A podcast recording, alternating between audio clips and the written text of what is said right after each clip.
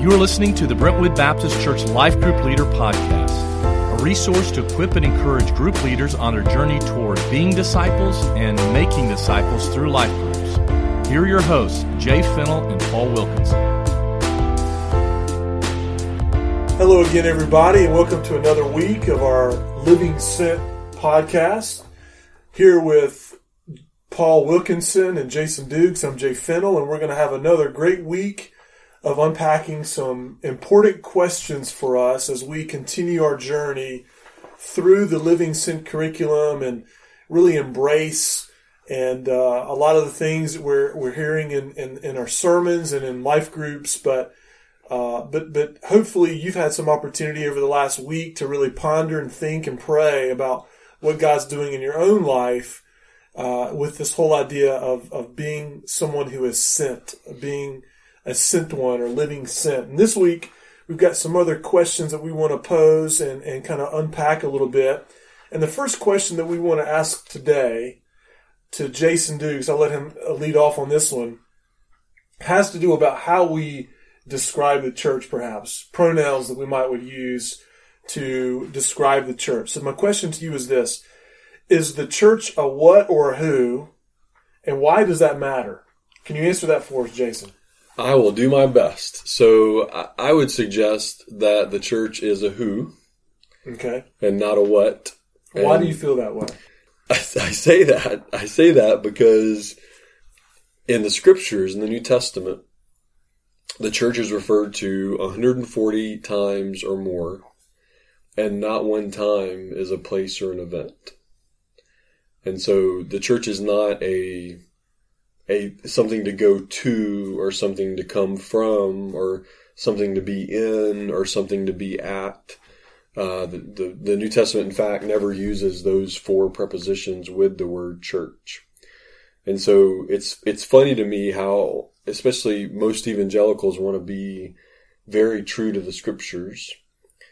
And yet with this particular very pretty central notion, right? This central element of our theology, this this idea of church. Um, we speak of church in ways that the New Testament never does. It's the most common way we talk about church, right? In church, at church, from church, to church. And yet the New Testament never speaks of church that way. It's always a people, a who, and I think that I think that's important. When did uh, when did we start using those those pronouns uh, to really begin, in, in your opinion, to describe the church as a place or an event, being at church or in church or going to church? When did that all change, do you think, for us? Well, it's it's interesting because the churches were typically, in the New Testament, they were typically linked to a city, right? So it, it really was just Jesus's church, right? Right. But his church in Ephesus, right? So the church of Ephesus or the church of Philippi or the church of Thessaloniki or... you know, on and on. And so that word of wasn't magical in any way. It just was indicating the church, the people of Jesus, the followers of Jesus existing together in Philippi, right? Well, around the, around the mid three hundreds, when more than a majority of the Roman Empire had become Christ followers, supposedly, um, Constantine decided to give all of the pagan temple buildings to the church. And and it and, and some historians say that it was literally as fast as last week we were having debaucherous worship activities in this building, and a week later the Christian church was meeting in those buildings. And so you had hundreds of years where they were never defined by a building or defined by a place or an event. And now all of a sudden they're defined by this building. And I've actually been in the first, the very first uh, building that Constantine gave and, and that the church used. And it's interesting that from that point on, I think we began to see a shift in the way that people thought of church as a what more than a who. Hmm. I think one of the radical notions in the New Testament from Jesus, particularly in John four, with the woman at the well, and she asks, where do we worship? Um, this temple or that temple, this hill or that hill. And Jesus, in his radical way, says it's about worshiping spirit and truth, not at a hill. so that God is pervasively indwelt through the Spirit, every believer. That's right. So we don't go to a location to find God or worship God, but you become the mediator of God's presence yourself. And that's, that's really living sent. So what does that mean then for Christ followers today? When they go back to their neighborhoods and when they go to their workplaces and when they go on vacation and they're at the ballpark, what are the implications of that? Well, I think I think there are, I think there are many, but I think I think two that you can narrow in on are, we've done a lot of getting people in church, right? That church growth drove that, right? And so, and that I'm not saying that was a bad thing. I think I think it may have had some consequences that we didn't mean for it to have, right? Where where we where we began to care more about people being in church, really, even than we did about them being in Christ, right? And and I don't know anyone, in fact, in church leadership that would disagree with this statement, that in their opinion, there are a lot of people that are maybe in church, quote unquote, that aren't necessarily in Christ. But if you're in Christ, you're going to be his church. And and so, you know, in, in that sense, I think it's important that we understand that distinction, that, you know, the goal isn't just to get people in some kind of place or an event or add that kind of activity to their lives. The goal isn't so much to to get that happen, to get, get it happening to where they are, you know, um, a church member only, but where they truly are engaging in Christ and are, are growing in abundant, or have, experiencing abundant life and becoming a disciple of Jesus that does what Jesus has really asked them to do, which is, you know, follow me and I'll make you to become fishers of men. So I think that's one implication, but, but I think another pretty serious implication of it is that our lost culture, our lost and searching culture around us defines church the way that we have. Mm-hmm. And we have not thought of the church, right? As a, as a, as a, we, we haven't talked about the church. We, I know a lot of people who would say the church is people, but they'll turn right around in the next sentence and say, and tonight we don't have church because it's the Super Bowl night, you know, or whatever. Like you, right. you know, like we, we can teach a whole sermon series on that and then turn right around and emphasize something completely different. And I think our lost, the lost and searching culture around us is seeing it for what we have spoken and, and given language to the church to be, instead of really seeing it lived out in our lives. And mm-hmm. and that's a big deal. Like last week we talked about the mission of God and the story of God. If you think about it, the fact that God named his son God with us, that's a big deal. So this dwelling with God and presence with God, and from all the way from the garden to the tabernacle to the temple to the synagogues, to the sanctuary that Paul says he's making us to become, to the city of God that we become when we are the dwelling, we get to dwell with God. Like that notion, that idea is formative mm-hmm. in our very purposes. And so to understand that we are the church, we are the ones who dwell with God, and we gather for some specific reasons as we live on mission with him. I think that's a big deal. Yeah. We gather, but also scatter. So we take. That's right. So we are the church in our neighborhood as we go. That's right. As followers of Jesus, in our workplaces, where, wherever He sends us, we are the church in that context. Yep. So it's not a building that we come to; it's a people who gather, but also who are also deployed into a world. That's right. Yeah. Do you believe any non-sent notions? So obviously, we've been looking at this, this whole idea of living sent is this notion that we, as Christ was sent, we too are sent as his disciples into a world uh, to to reach, to teach, to help people, and to make disciples, right? Um, but the question then becomes, what are those notions in our lives that might would hinder us from making disciples? Some things that we might have in our lives, in our hearts, that might would become barriers to us truly understanding what it means to be a disciple of Christ and to be a, dis- a disciple who makes disciples. So Jason's here again. Jason, talk to us a little bit about this whole idea of non-sent notions that people might have in their lives. Yeah, so, so this it's, it's a play on words, obviously. to with the word nonsense, right? It's like, you know, people people might say, you know, someone says something and someone might respond, "Oh, that's nonsense." And, you know, we and, and a lot of times, especially for Christ followers, we don't mean to have a belief that maybe actually hinders our living sin or our disciple making. We may not mean to have uh, a notion that we hold dear, you know, that that that does, but but we often do, and and so, you know, it, sometimes when you're talking about living sin, it, it it isn't as much about the tell me what I need to go do. Sometimes it's about this reorientation of of trying to figure out what I might need to quit doing, or what I might need to quit believing, what I might need to what I might need to rethink, right? Which obviously rethink, repentance, you know, those are things that are that are that are central to to this life of following Jesus. And so there are going to be some things that maybe we've held dear, some, you know, even what we talked about yesterday, right? If you think church is a place or an event, for instance, if you If all you ever say or talk about the church is the in, at, to, or from church, you know, you are, it's a nonsense notion. Church is a nonsense notion to you. It's something that people go to. It's not something that people are necessarily sent from. It's not a people that go out in the middle of where they live, work, and play, that go out among the lost and searching, unto the neighbors and nations, and become a letter of Jesus and of his gospel message, translating that gospel into the very rhythms and relationships of their lives. And so, you know, a nonsense notion would be something that, that hinders us in that way.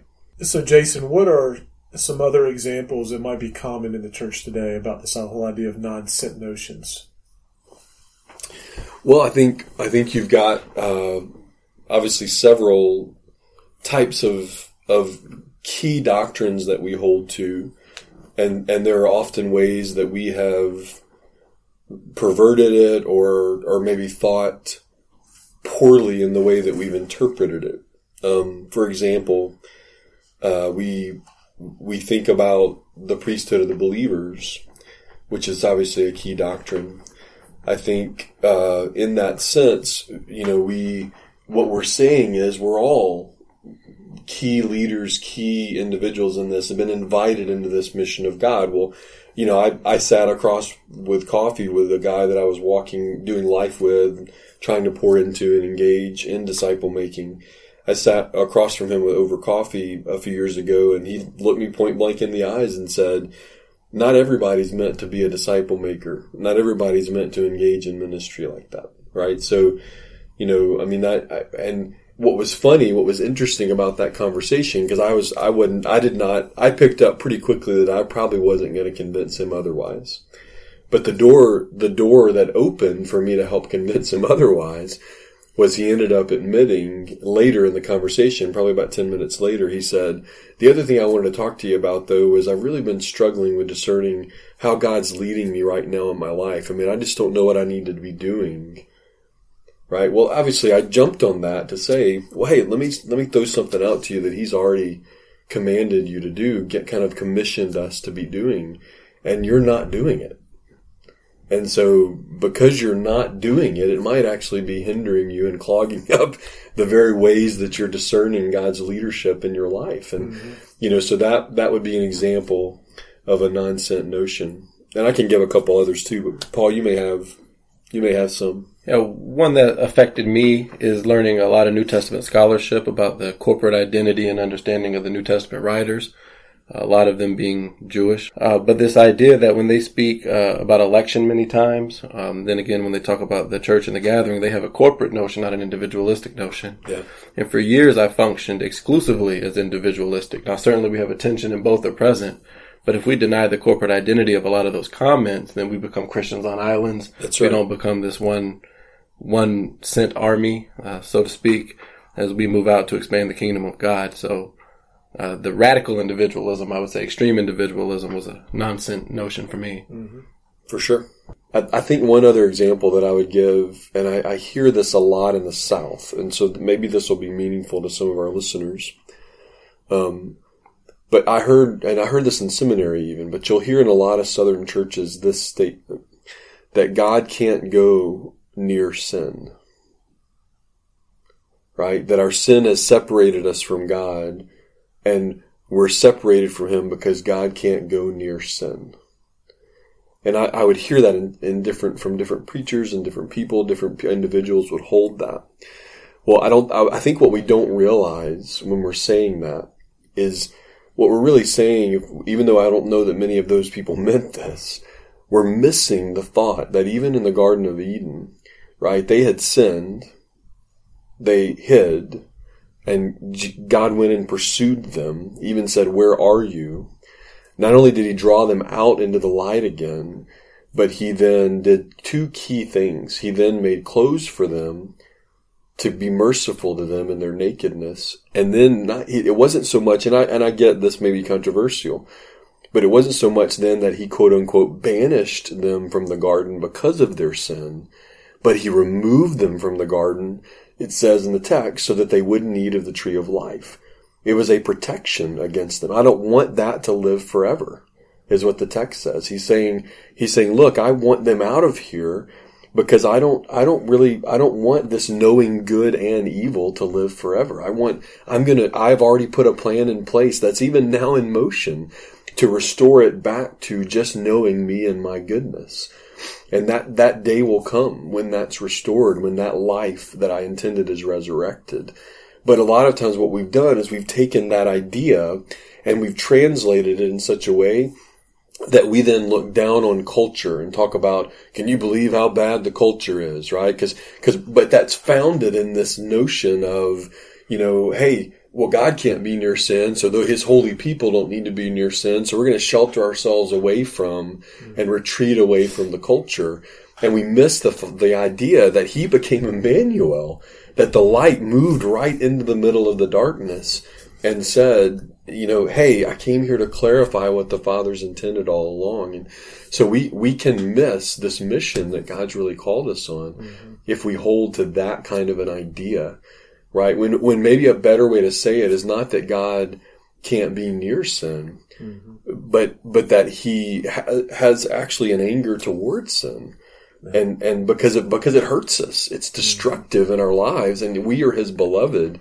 And so He can come near to us, sinners, right? And He, in fact, did come near to us, and in fact, that's the gospel. Yeah, and I've, I've heard Mike Glenn on, on a number of occasions talk about how uh, some believers have uh, perhaps complained, maybe been anxious about the fact that they might be the only Christian or Christ follower in their in their workplace yeah. or something, and they they are concerned about that, and, and have even said, hey, you know, I need to find you know find work elsewhere, you know, because of the influences and stuff, and and rather than that, Mike's encouraged them to uh, stay in that space, to be the light That's right. in that dark place.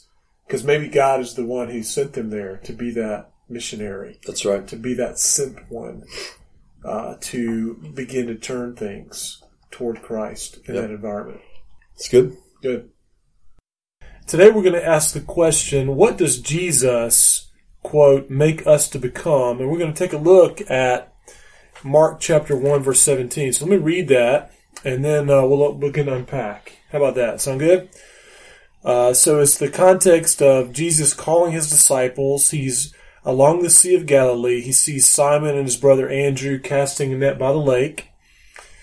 And He comes to them, and in verse seventeen He said, "Come follow me, and I will make you fishers of men." So these are fishermen, these brothers.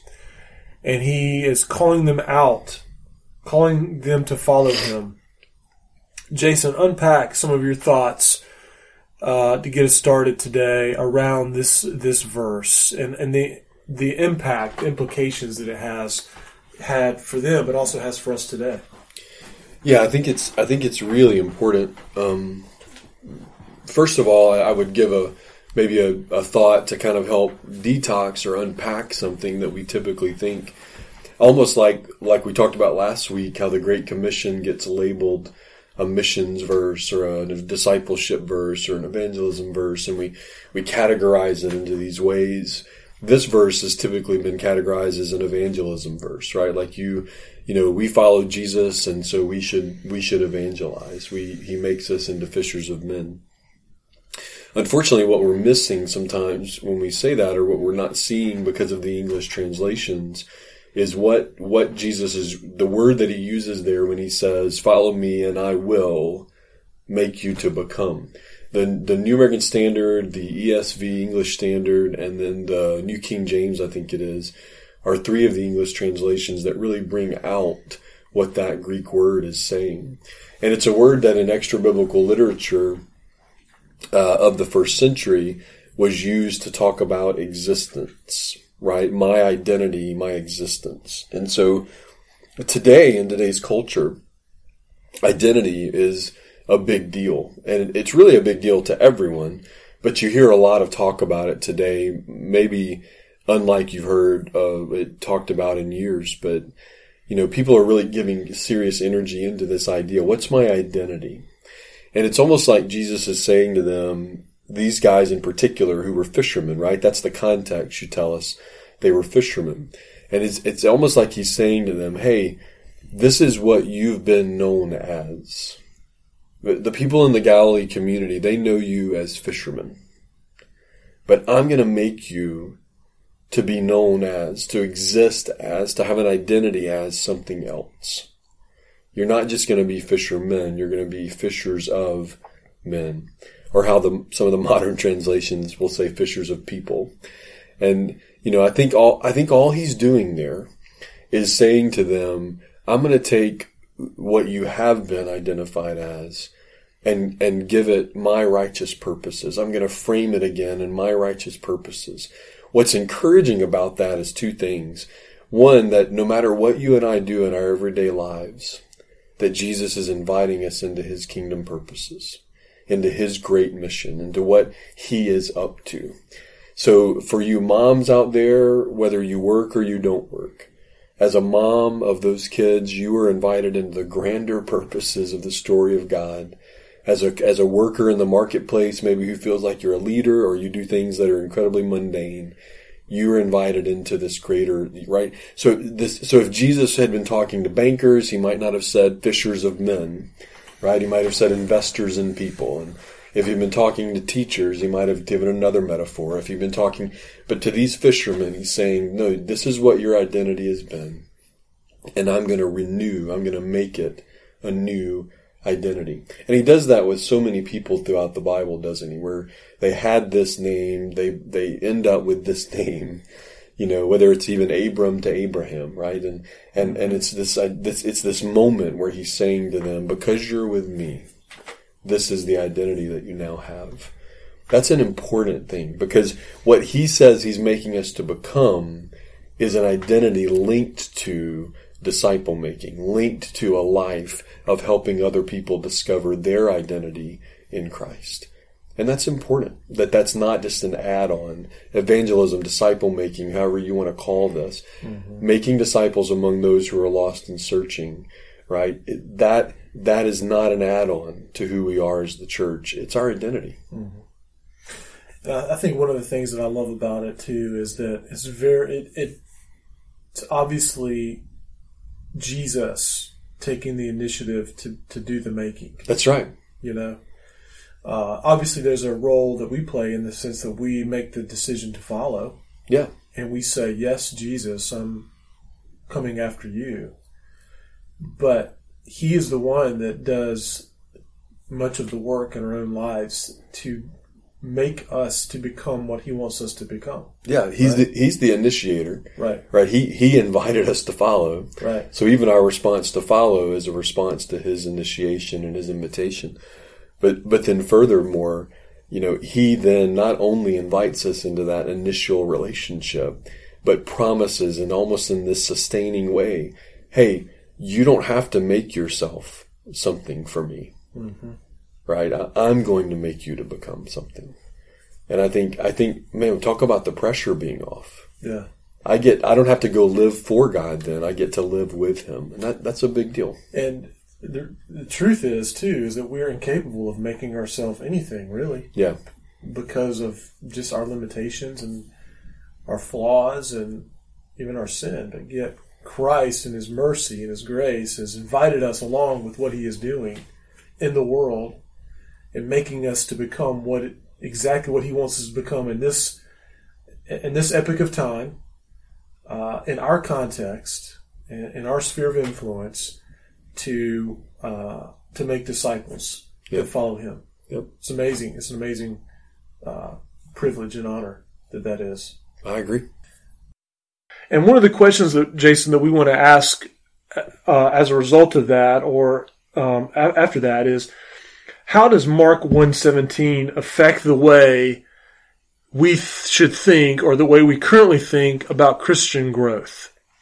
It's a great question. I, you know, I, I would start by saying that, almost to give a disclaimer, that what we're about to say in no way, in no way, is is meant to imply that we haven't cared about Christian growth, or that we that we have have tried to to lead people in a different way. I don't believe that. I think I think the typical American church, though, especially in the twentieth century, um, bought into this idea that everything was incredibly individualistic and personal.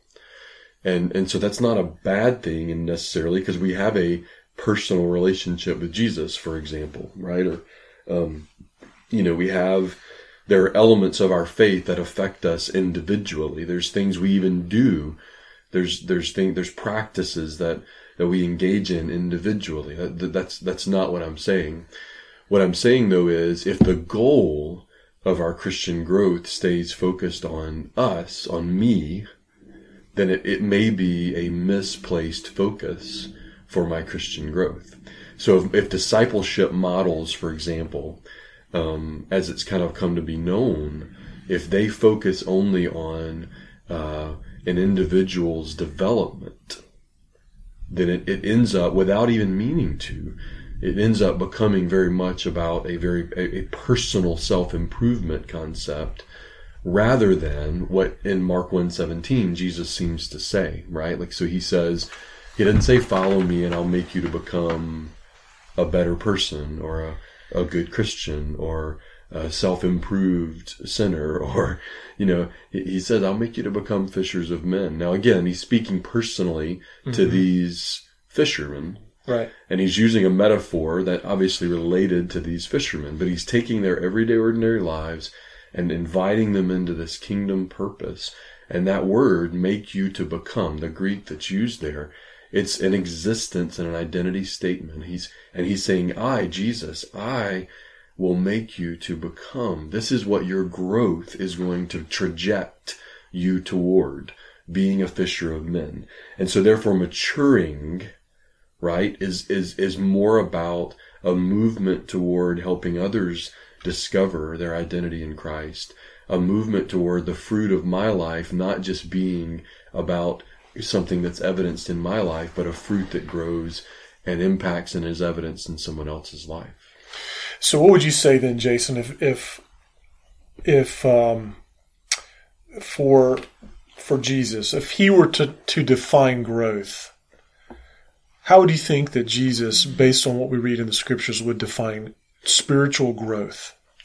I think, I think, as crazy as it sounds, I think he did define it in the end of Luke, in Luke nine. Um, you know, he says, hey, so if anyone wants to come after me, let him deny himself and take up his cross daily and follow me. And, you know, because if you try to hold on to your life, you'll lose it. If you lose your life, you'll gain it. And he goes on to say some other things there that relate to what I'm about to say.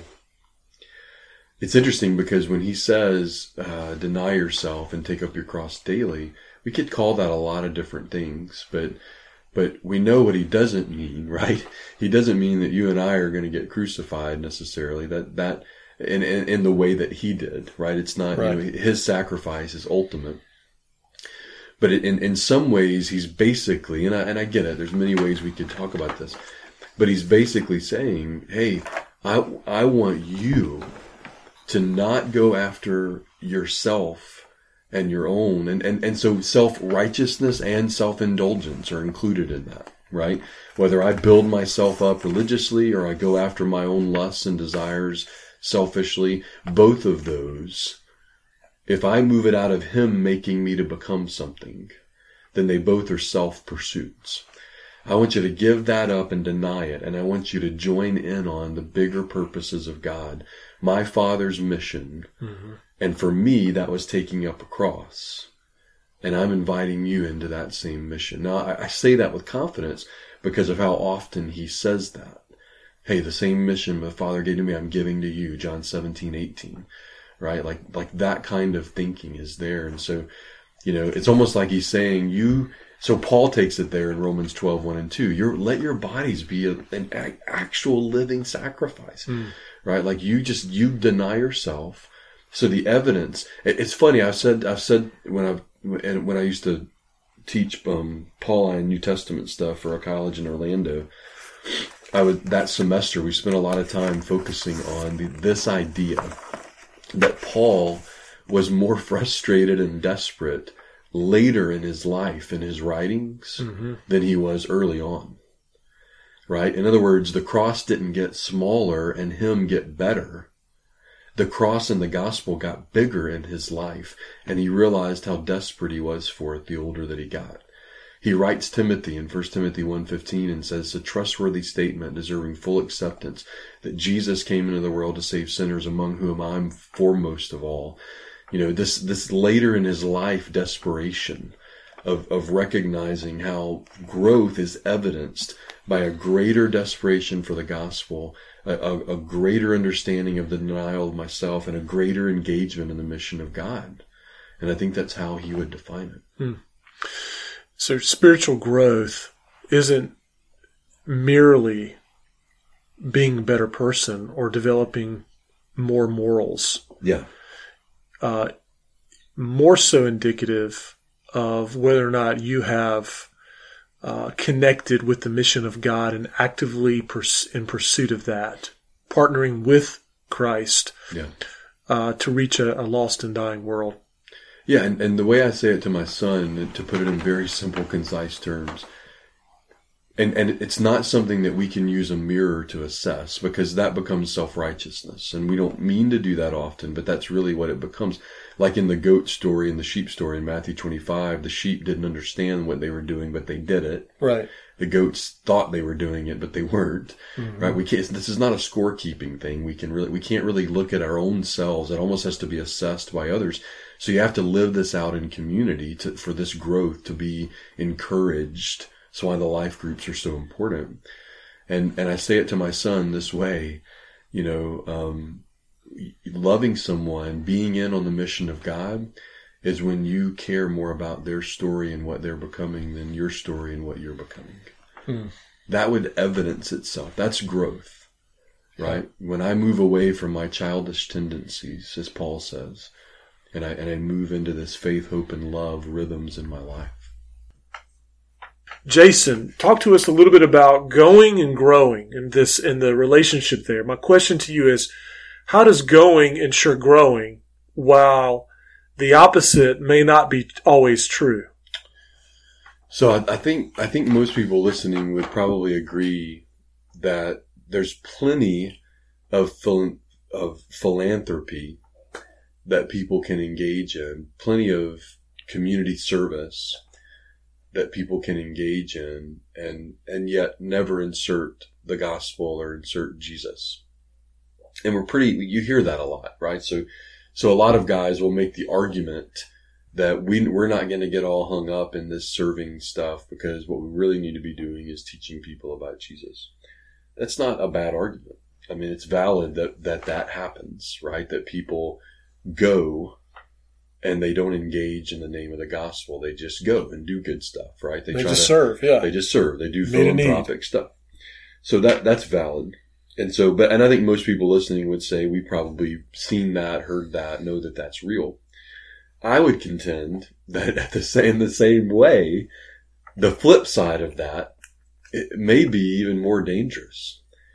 The flip side of that is that we often will not do the going, but will start equating showing up to do a Bible study and showing up to do the church activities and showing up to do all these other facets that we are con- convinced are contributing to our spiritual growth. But they're all very much absorbed into my own personal interests, right? I would, I would contend that that may be more toxic than the, the idea that just going and serving and not inserting Jesus, right? Like, and I say that because when, when, when Jesus in Matthew twenty-three, uh, you can call it whatever you want, but it's pretty much a smackdown on the Pharisees. So, um, so he gives this smackdown to the Pharisees, and, and, and, and I'm being very sincere with our listeners here. Like I, I read through it and almost tear up every time, right? For two reasons. One, cause I feel like I am a, I'm like a, I'm, I'm a millimeter away from being that. I grew up in church culture. My dad's a pastor, you know, like that could easily be me, having that rebuke. And the other reason that it hurts my heart, that it aches my heart, is I've met so many people as a pastor over the years who easily fall into the category of the people that he's rebuking there, but didn't mean to. Sometimes it just was that the pastor kept emphasizing things so much in a moralistic fashion that they became legalists and mm. didn't realize it. And yeah. Sometimes it's that they just got convinced, right, that, that greater biblical knowledge is growth, or, or that being able to exegete revelation is spiritual growth, or, or having degrees in the, in, uh, from seminaries is spiritual growth, or on and on and on, whatever, right? And so Paul in Philippians three, we won't use the word that he uses to, to describe all of those spiritual trophies, um, that he had accumulated. Mm-hmm. But, but he basically in the beginning of Philippians three is saying, I, I accumulated that trophy case. I did all that stuff that everyone thinks equates to spiritual growth and got all the accolades and the, all the, all the awards and all the things that I could be patted on the back for spiritually. And yet I'm going to count every one of those, right, as human dung compared to knowing Christ Jesus, my Lord, and laying hold of what has taken hold of me. And I think, I think what he's saying, because he takes it there, he says, so, hey, follow me as I follow Christ. He moves it into that category, which is exactly what Jesus did. Follow me and I'll make you to become fishers of men. So if I follow him, if I, so in other words, and this sounds weird, but, but make sure you catch the difference in these two statements. Catch the, catch the difference in the preposition.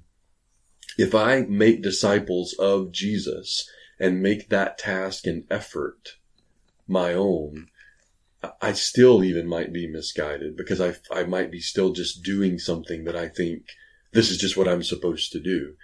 But if I commit to live my life going with Jesus, to make disciples with Jesus, not just for or of, or, but I really, I understand that I have been invited along with Jesus. Right? I don't, I don't live just for him. I live yeah. with him yeah. and I go with him in this mission with him, this redemptive mission. It has a time clock. It ends at some point and, and, and we'll, we'll, we'll gather together around his throne. And before that happens, I've been invited into this restorative, redemptive salvation mission yeah. to go and give the gospel to a world that's already, already under the finished work of the cross, but just being all, but, but like he says in Romans, we, how beautiful are the feet of those who bring that good news and just invite those people to believe the gospel that's been given to us. If I go with him and do that, I will grow. That's the genius of the Great Commission, to move, to become, to baptize and teach, right? When I make disciples, if I can, if I can teach as a disciple maker, I've, I'm already growing in understanding the scriptures. So disciple making ensures my growing, mm. right? But just trying to understand the scriptures doesn't ensure my going. Yeah. I, I, you know, I, I mean, I've had people admit to me, I had a sixty-eight year old pastor in a pastor's conference I was teaching at one time with, I mean, and I'm not kidding, man. He wasn't just teary eyed. He was sobbing. He came up to me and he said, "Hey, I'm sixty-eight. And he, and he had to take breaths as he was sobbing and crying. And he said, in my thirty-eight years as a pastor, I've never equipped someone to make a disciple, much less made one myself. Now, you might say that's an exception, but I would suggest that that's all too often the norm. Mm-hmm. And so I think, I think we can do a lot of great things for God and never really get involved in what he's asked us to go with him on. And so yeah. going will ensure my growing, growing in the way that we often understand it as just personal improvement concepts or benefits that are engaged with my personal interests spiritually. Um, that doesn't always ensure going. So we just need to be sensitive to that. Yeah. No, that's, that's a def- definitely a different way for me to think. Uh, this whole idea of going with Jesus, because it's not like he, uh, you know, had a mission that he just handed off to his disciples and then he just kind of dismissed himself and let them take it from there. It's yeah. very much a partnership with the work that he continues to do yeah. in our world. That's right. It's still his mission that we're a part of. So yeah, you're right. We are. So that's something that, man, is kind of new for, kind of a new thinking for me, hmm. perhaps. Well, man, and it's so, it's so rich, man. Like, and I hope, I hope our listeners hear this. Like, my biggest concern is that Jesus said himself in John ten ten that he came that we might have life and have it abundantly. And in that context, as well as in John fifteen, he seems to equate that to our bearing of fruit, to our loving like he loves, to our, in essence, disciple making, to being a sent people. And, and so I just don't want, I don't want people to miss out on abundant life. Yeah. If that's what abundant life is, the going with Jesus, I don't want you to miss out on it. I think that matters. It does. Hey, it's been a great week. I've enjoyed it. Thanks yeah. for letting me do it with you. Yeah, man. It's been a great week. We've enjoyed uh, unpacking some of these questions around the curriculum. And so we'll crank back up again on Monday of next week. And we look forward to that time together. Look forward to it.